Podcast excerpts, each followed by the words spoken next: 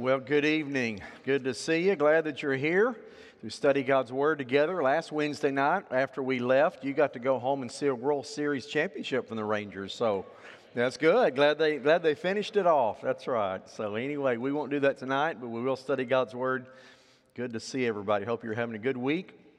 And uh, we are to chapter three verses 18 through, or rather 8 through 13 tonight, and title, uh, uh, Bible study entitled Culture Shock. So let's have a word of prayer, and we'll get started in our study together this evening. Father, thank you tonight for the word you've given to us. Your word is life, it is truth, it is you speaking to us. And God, every time we open the pages of your, your word, we hear your voice and we know that what you're speaking is truth. So I pray tonight the Holy Spirit would be our teacher as we read these verses together. God, thank you for what you inspired Peter to write many years ago and how it relates to us today. I pray that you'll just um, apply it to each one of us so that we can please you in greater ways. God, thank you for everybody who's here tonight. Nobody's here by accident. We're here because you want us to be here. Those joining us online as well. And I just pray again, you would, uh, your presence would be here and you would fill the place this evening in Jesus' name. Amen. All right, well, turn with me, 1 Peter chapter 3. We are to verse 8. And just as a reminder where we are and what, what's going on, Peter was writing to a group of Christians who were not Jews, they were Gentiles, they were non Jews in Asia Minor, just south of the Black Sea. So they're not close to Jerusalem, they're not close to Israel, they're a pretty good ways away. Probably got saved at Pentecost in Acts chapter 2 Peter preached, Holy Spirit came, they accepted Jesus as Savior, went back to the area south of the Black Sea, and now Peter is writing back to them because they're trying to live for Christ in the Roman Empire. Think about that. If you studied history, you know what the Roman Empire was like. You talk about a culture that's hard to live for Christ and hard to be a Christian. Uh, that's a culture that it was hard to live for Jesus in the Roman Empire. So the question was how do you live for Christ in a culture that is hostile to your faith? So that's what the entire letter is about. He's writing and saying, here's how, here's how you can do it. When you're trying to live out your faith in Jesus, culture is hostile to you, they don't understand it. Here's how you do it. And again, that relates to you and, and me tonight. We live in a culture that doesn't really understand what we believe. Uh, they look at what we believe and say that we're old fashioned, we're not progressive, we're all of these things, and so sometimes hostile toward us because of our faith. So, what he tells them really does relate to us. So, first thing he told them as he wrote the letter was first thing remember, as believers, you are born again to a living hope. You're not one that has a dead hope or false hope or hope only in this life. You have a hope here and now that also when you die, you have a hope for heaven. So you are most blessed because of Jesus. Secondly, he said, because you're a believer in Jesus and you have this living hope, you um, should be holy. Sh- God's holy, you're, you should be holy. Now, we talked about that. Holy does not mean sinless, it doesn't mean perfect, it doesn't mean you never make a mistake. Holy simply means to separate. So, just as God is separated from his creation, God's holy, his creation's not, you and I, as believers, are to be separate from the world. We're not to think like they think. We're not to go where they go. We're not to value what they value. We're not to vote like they vote. All the things of the world, we all have different values as believers. So, we are to be separate. We're to be holy. Then, after he said those two things, you're born to living hope and you need to be separate, he then went to a section that Martin Luther called in German Haustafeln, which literally means table talk. As a family, let's sit around the table. There's some things we need to talk about as a family. So, starting in chapter 2, verse 13 through chapter 3, verse 7, he, he goes through how do you respond to people in authority over you? How do you do that? So, he talked about three different groups. Number one, he talked about, chapter 3, verses 13 to 17, how do you submit to government? Governing officials, uh, the president, the governor, uh, your local officials, how do, you, how do you relate to them as a believer? What if they're unbelievers? What if they're telling you to do things that the Bible tells you that you shouldn't do, or vice versa? How do you respond? And so Peter said, How you respond to governing authorities, a hostile government is you obey, unless what they tell you directly contradicts Scripture. You pray for them, and uh, you honor them. So, as believers, that's what we're to do to a government that doesn't understand Christianity many times. Second section How do you submit to people in authority over you? Chapter three, 2, verses 18 to 25. How are slaves to be subject to their masters? They are to be subject to their masters. That relates to you and I as employees. How do you relate to your employer? Well, what if, what if they're angry to you or mean to you or whatever? Uh, you know, how do you relate to them? You are to submit to those in authority over you, such as an employer. Uh, and then, lastly, the last section, last week, chapter 3, verses 1 through 7. How are husbands and wives to relate to one another. And he went on for six verses about wives and only one verse about husbands, but we saw both of the things he said to husbands and wives both were very powerful. He said wives are to submit to their husbands, and husbands are to live with their wives in an understanding way, uh, as honoring them as the weaker vessel, but as co heirs of grace. Not only is she your wife, she is your sister in Jesus. Uh, both of you are, have experienced the grace of God.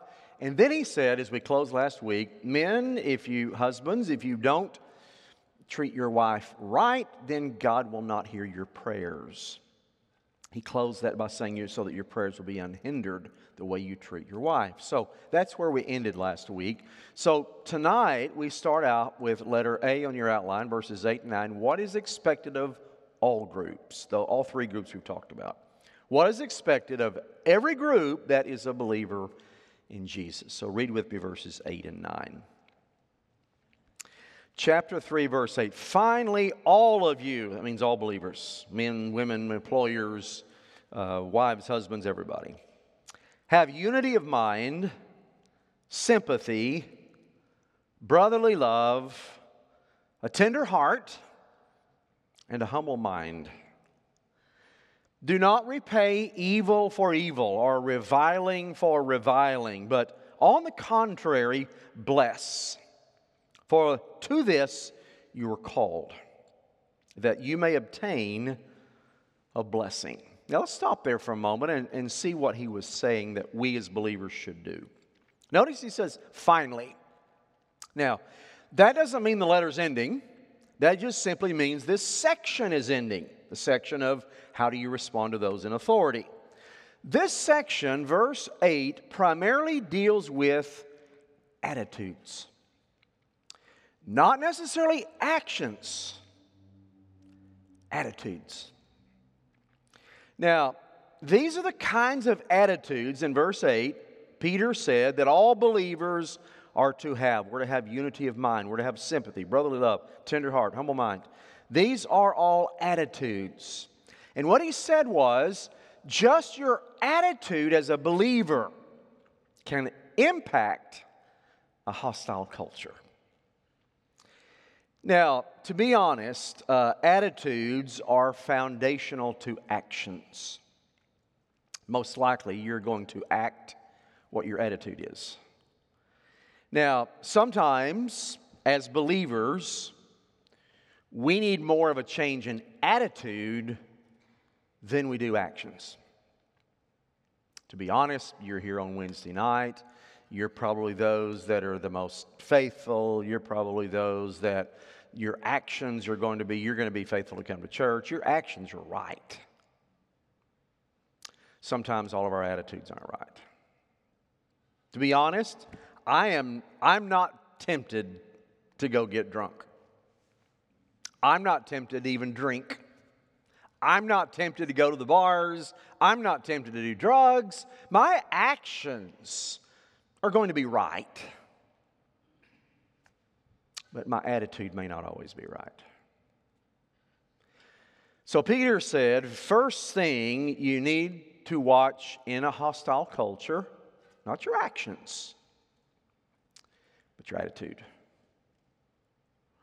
Now, he lists what these attitudes are. Let's look at, sometimes we just read through them quickly and don't think about them. Let's, let's think about them for a moment. Unity of mind. Finally, all of you, says verse 8, unity of mind. In other words, as believers, be harmonious. It literally means same mindedness, intent on the same thing, the same sentiment, the same er, uh, aim, the same purpose. They're to be identical. Now you say, wait a minute, Pastor, we're all different. We're not identical. Exactly. But our minds can be the same. We have different personalities. God gave each one of us a different DNA. Uh, he created us all different, but we can all have the same mind. And that mind is please God first. So we can all have a unity of mind. Now, it, it implies, as he writes this, Peter lists this first, I believe, because nothing so impresses a lost world that, than looking at believers and seeing that we're all of the same purpose. You remember, Jesus said, They will know you are my disciples if you have love one for another. So, a lost world, a culture that doesn't understand Jesus, looks at you and me and says, They're all different, but they all have the same mind the mind of Christ. Now, what is implied in unity of mind also means cooperating with people who have individual differences. We all have different personalities in this church. But that doesn't mean that we should be at odds with one another. We all don't have to sing the same tune, but our tunes should harmonize with one another. Choir on Sunday, they don't all sing the same notes, but when they all come together and put them together, it, it sounds beautiful. So God's created us different, but most of us need to have the unity of mind that God has demanded. Sometimes we say, yeah, if everybody thought like I did, then we would have unity of mind. Well, it must be the mind of Christ. Now, sometimes I think in churches we just kind of dismiss this. Well, you know, we're all different, and oh, so and so, they're just kind of weird, you know, and they, oh, over here, I just, I just don't get them, and we just kind of dismiss it and go on. But the first command is make sure your mind is all the same, not your actions, not necessarily your personalities, but the mind of Christ. Second of all, notice he says to have sympathy. That means suffering with one another and entering into their feelings. It means having compassion. Some people are better at that than others. Some of you out there, very compassionate people. Others of you, not, you don't have much compassion. And so, this is something that God commands us. Sometimes we will be talking to somebody and they'll be telling us all that they're going through, and they're wanting somebody to fill with them. And you can't wait for them to stop talking so you can tell them all you're going through and tell them about what you're doing. And sometimes we, even our conversations, can get self centered. Sympathy with someone is the opposite of self centeredness. This is uh, what's called a hapax legomenon. Some of you know what that is. That, that, that is something that a writer only says one time. And Peter, in this word sympathy, he never uses it anywhere else.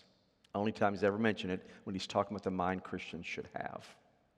So, sharing feelings. Look what he says next. Brotherly love. We know what that is. Philadelphia, the Greek word Philadelphia means brotherly love, a special love that unites brothers and sisters in Jesus. On the last night before Jesus died, told his disciples, John 15, love one another. Because we should be marked by that brotherly love one for another. Third thing, or the fourth thing he says, a tender heart, kind heartedness. It means feeling deeply for somebody else. You know those kind of people. There are some people, they, they're kind hearted, they feel deeply for other people. Others, yeah, they're not so much so. you know, and we kind of look at it as a spiritual gift. Well, some people have it, some people don't. Kindness, folks, is not a spiritual gift. Being polite and courteous and kind literally means friendly minded to one another is not a spiritual gift some people have and others don't. Peter said it's a characteristic every single one of us should have kindness and politeness and courteous and friendly mindedness.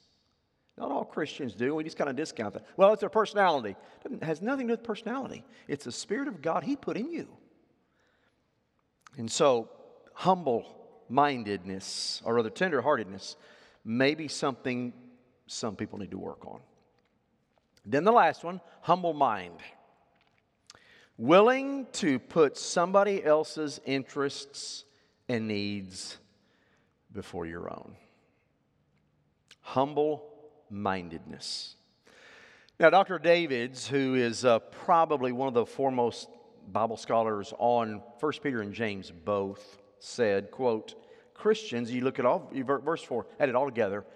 What Peter's saying is Christians are to be emotionally involved with one another.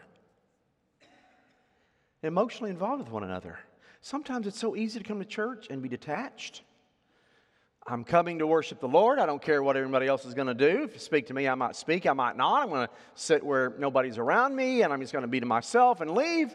And he's saying that's not the approach to the Christian faith. It's we're a group of believers that David says is to be emotionally attached. Now go to verse 9. Do not repay evil for evil or reviling for reviling, but on the contrary, bless, for this is what you were called to, and that you may obtain a blessing. Let's look what he says. First of all, do not repay evil for evil. Literally means do not give back a base thing for a base thing, or a mean thing for a mean thing in exchange. Tit for tat. Don't do that. The greatest challenge to obeying verse 8 comes when somebody does you wrong. So he tells us, verse 8, here's how you're, to, how you're to act. And then verse 9, but when they treat you poorly, here's how you respond. You do not pay back evil for evil. Remember Jesus said that? Remember, Paul said that. And now Peter's saying that. And if anybody demonstrated it, it's Christ. He did nothing but do good. Healed and fed and taught. He, they loved being around him. Kids loved him. Everybody loved being around him. And the, and the authorities hated him, was evil toward him, and he didn't hate back or treat them with evil back. So we should return positive deeds for evil deeds. It's hard to do, isn't it? Somebody does evil to you, for you to do positive to them is hard. Most of the time, we just ignore them. He didn't say ignore them. Somebody's evil to you, mean to you. I, I, it angers me, but I'm just going to ignore them. Go on. He didn't say ignore them. He said do good to them. It's hard. Warren Wiersbe says if you return evil for good, somebody does good to you and you're evil back, he said that's satanic. If somebody does good for good or evil for evil, that's normal, that's human. But if somebody returns good for evil, that's godlike. He's right. That's godlike. And then he goes further reviling for reviling. That's a more specific example. The word revile means to criticize in an abusive way. In that culture, Christians were being criticized in, a, in an abusive, angry, or insulting way. Sometimes in our culture, you as a Christian, you're criticized in an angry or insulting way because of what you believe. So, in a sense, some of you may be reviled. So, if we are, we should call down good on those who revile us. Jesus said in Matthew 5, you may remember, it is not to your credit if you only do good to those people who do good to you. Lost people do that. And he's right. But when somebody treats you poorly and you respond not poorly back, not ignoring them, but with good, that's godlike. And that's the command. Now, one theologian said, quote, no dispute, argument, or personality conflict among brothers should ever linger. Any problem Christians have with one another should be small and short lived. You know what? You can walk into any church in America tonight, and you will find people there who attend the same church, known each other for years, and they had a falling out years ago, and they still don't speak. But now listen again what he said. No dispute, no argument, no personality conflict should ever linger among Christians. It should be small and short lived. That's what he's saying here. Then he says, You were called to this. God called you believers to this, that you may obtain a blessing. The word blessing in Greek is interesting there. It's the word eulogane. We get the word eulogy from it. You go to a funeral, and the eulogy is when somebody stands up and speaks well. Little, eulogane literally means to speak well of someone. Someone stands up and speaks well of the dearly departed. That's a eulogy. And that's the word for blessing here. Whenever you don't repay evil for evil, whenever you don't revile when you're reviled, you are spoken well of by a culture that doesn't understand Christianity. You show them Jesus by the way you react when you're attacked. But, folks, if you act just like a lost person, they're not going to see the difference. Now, how do we bless instead of insult? How do we pay back good and how, how are we a blessing? Well, I just jotted down some practical ways I think you're a blessing instead of uh, like we're called to be in verse 9. Whenever you keep from talking about a person or a situation, whenever you walk away from a situation, whenever you do positive things for someone, whenever you seek to make peace, whenever you bury issues instead of keeping them alive, whenever you bury past hurts, that's being a blessing. That's being a eulogane. But if you talk about situations all the time where you were hurt and you keep bringing it up and you keep talking about that person, you're not burying it. You're not being the blessing you're keeping it alive. Bury it, and you're a blessing. Now let's go to verses 10. That'll be on your outline, quoting Psalm 34. Verses 10, 11, 12, Peter now quotes the Old Testament. He quotes Psalm 34. If you notice in your, in your Bible there, it's kind of indented like poetry. And the reason it is, is because it's a quote of an Old Testament book. So he's quoting Psalm 34 when he says, verse 10, For whoever desires to love life and see good days, let him keep his tongue from evil and his lips from speaking deceit. Let him turn away from evil and do good. Let him seek peace and pursue it. For the eyes of the Lord are on the righteous, and his ears are open to their prayer. But the face of the Lord is against those who do evil. Let me give you background.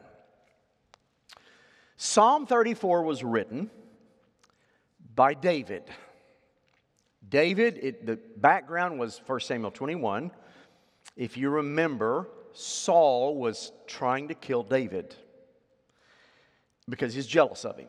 And he did all kind of things against him. He spoke evil against him. He did all these things that, that were described here as happening to the, to the Jew, the Gentiles, Christians there in, in Asia Minor.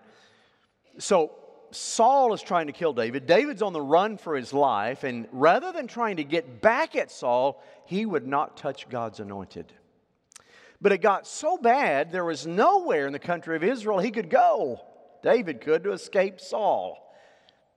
So, if you remember in the story, he went down to the Philistines, country of Philistia.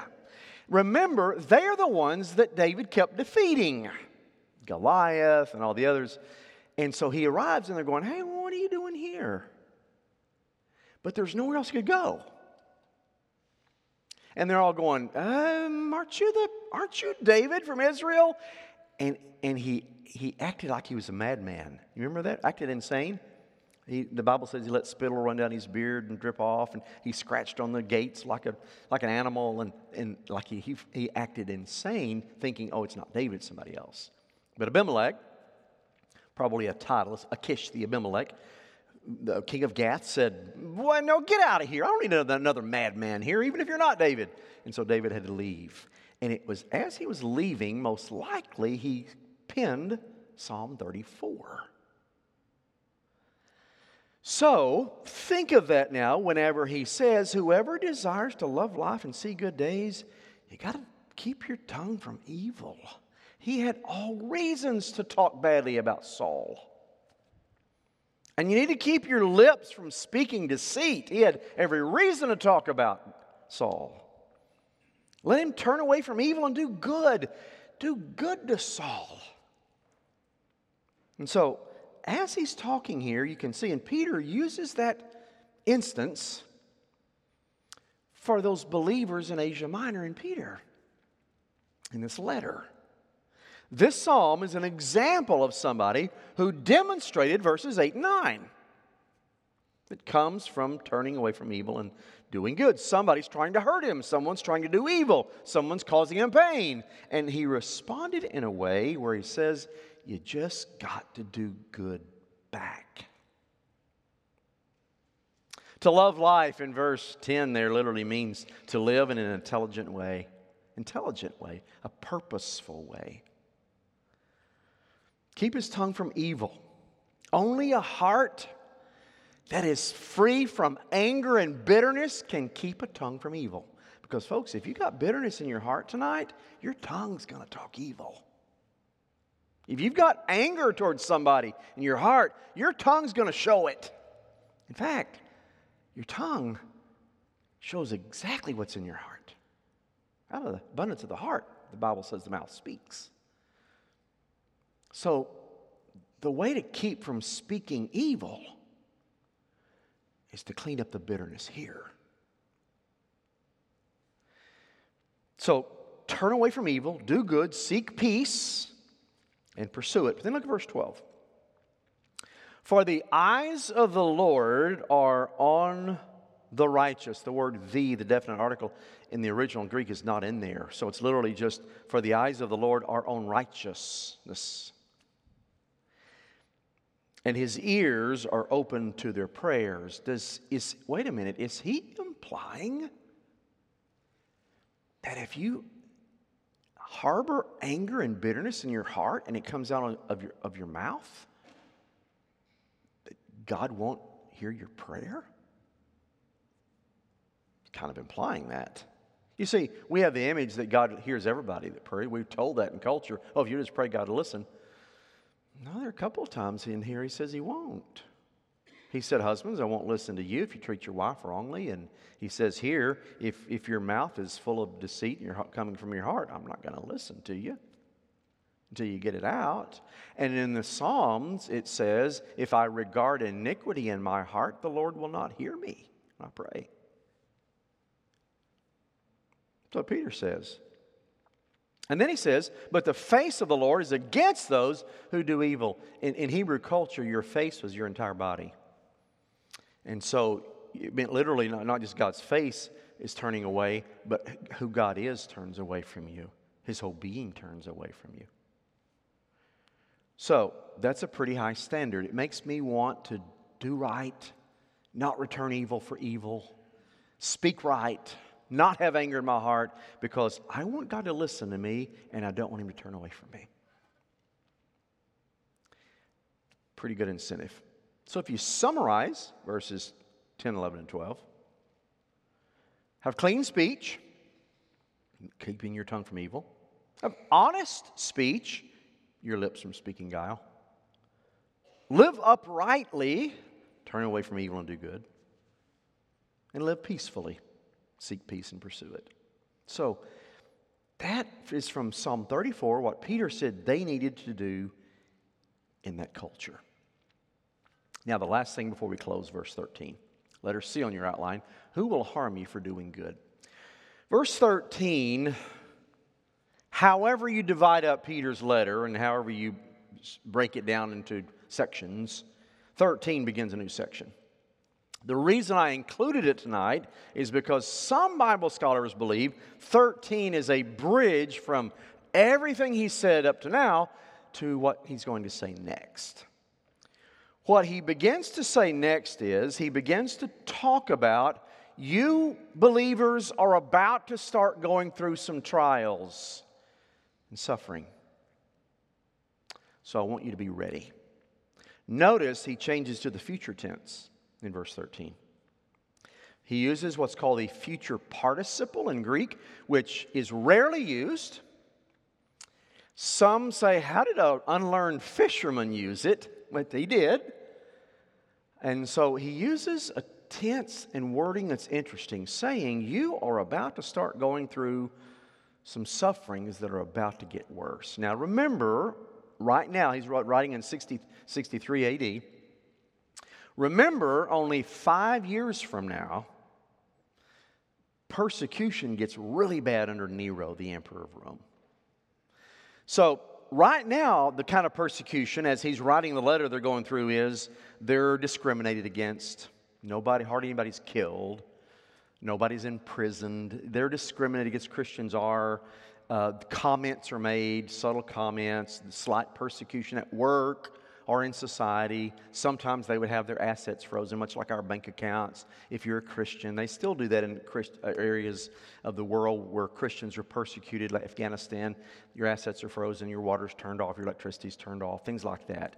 They were experiencing some of that, but not much. So most of it was subtle persecution, but in five years, 68 AD, they're about to experience under Nero the worst persecution Christians have ever faced. You remember Nero, told you a story. Nero uh, hated Christianity with a passion. Um, he wanted, things weren't going well in the empire. He wanted to divert attention away from himself. So, several historians say he set the city on fire to divert attention away from him and blamed it on the Christians so he could persecute them. Actually, he wanted to divert attention away from him, and he wanted to build this new palatial complex with a statue to himself. So that's why he wanted the city burned. But blame it on the Christians. So he did. He began to kill Christians one by one. He killed Paul, beheaded him. He killed Peter, who wrote this letter crucified him upside down.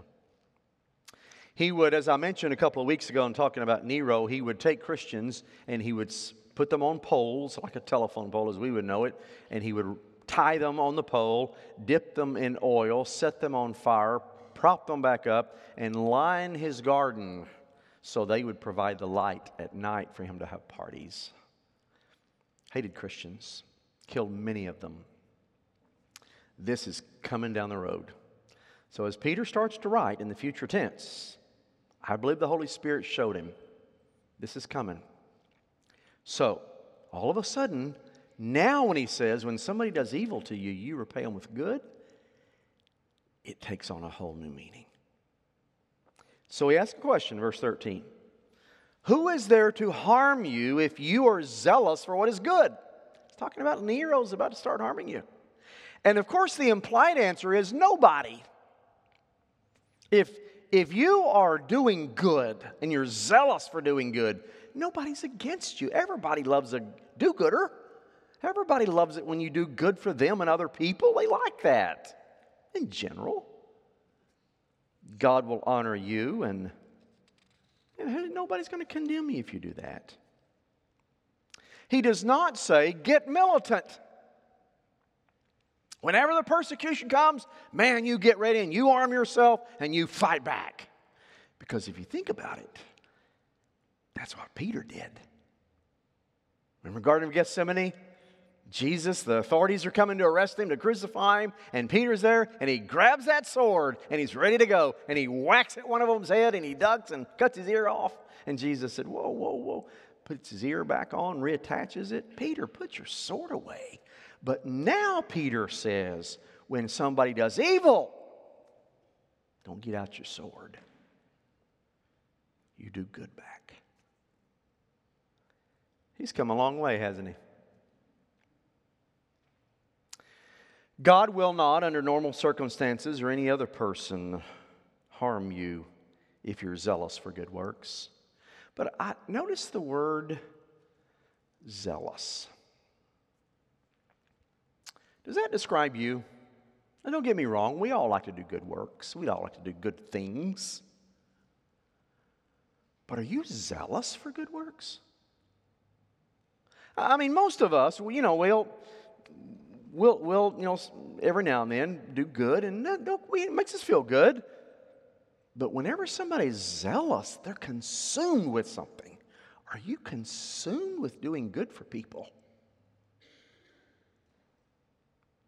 Now, what he's saying is this Christians, in that Roman culture where Christianity is about to be hated, you have a unique opportunity. Nobody in that culture is going to be returning good for evil. But if you do it, you'll be unique. They'll notice and they'll see Jesus. So I want to say the same thing to you. We live in a culture that it's easy to criticize. We don't like some of the laws being done. We don't like some of the way the elections turned out about abortion last night. There are a lot of things we can complain about. And a lot of things we can get just as angry as the other side. But we have a unique opportunity that when we respond to evil with good, they notice. They see a difference and they see Jesus. Because to be honest, right now, the way many Christians are known, we're getting just as angry as they are. And we're not returning good for evil, we return evil for evil. And Peter said, Guys, you have a unique opportunity right now because of your culture to show Jesus brightly. And the way you do it, you return good for evil. So do we. Now, one last thought. You may say, Pastor, they don't deserve my blessing. Well, you don't deserve God's blessing either. I don't either. So if we're talking about deserving something, we don't. We don't deserve it either. And you know, you can do good as, as much as you want and as much as God wants us to. And some people will still come against you. They may trump up charges against you. They may make accusations against you. They may still revile you. Because if you think about it, that's what happened to Jesus. He was zealous for good works, and they still trumped up charges and crucified him. So, even though you do these things, doesn't mean everybody's going to like you. But it does mean they will all see the difference Jesus can make. We'll stop there, start with verse 14 next Wednesday night. Let's pray together. Father, thank you tonight for your word. Much of what you told us tonight, Lord, is, is hard. It's hard to do, it's hard to respond that way. And God, just to be honest, the only way that we can is if you're controlling our lives, and controlling our mouths, and controlling our heart. So, Lord, I pray that you will. I pray that you'll remove any anger or bitterness, and our lips will not speak guile, and our mouths will not speak evil. God, help us in those situations, even maybe someone, even tonight, that we have something against or they have something against us. Lord, may that be buried and may we bury it. And may we be known as people who are unity of mind, sympathetic, brotherly loving, tender hearted, humble minded, and that God, we do not repay evil for evil. Give us the power and strength to do it in the day in which we live. In Jesus' name I pray. Amen. God bless you. We'll see you Sunday.